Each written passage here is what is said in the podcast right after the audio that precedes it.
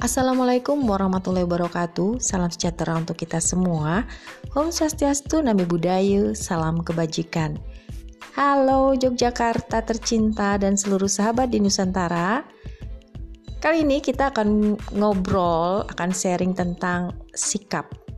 Nah, karena kita sebagai manusia pasti selalu bersikap kan setiap saat, setiap detik dan bahkan kadang-kadang sikap itu sendiri sudah kita rencanakan. Ya nggak sih? Dan apakah teman-teman pernah berada dalam sebuah lingkungan sosial atau dalam sebuah interaksi sosial benar-benar merasa netral tanpa didasari rasa senang dan tidak senang atau suka dan tidak suka? Ayo ngaku. Pernah? Pernah benar-benar merasa netral? Hmm,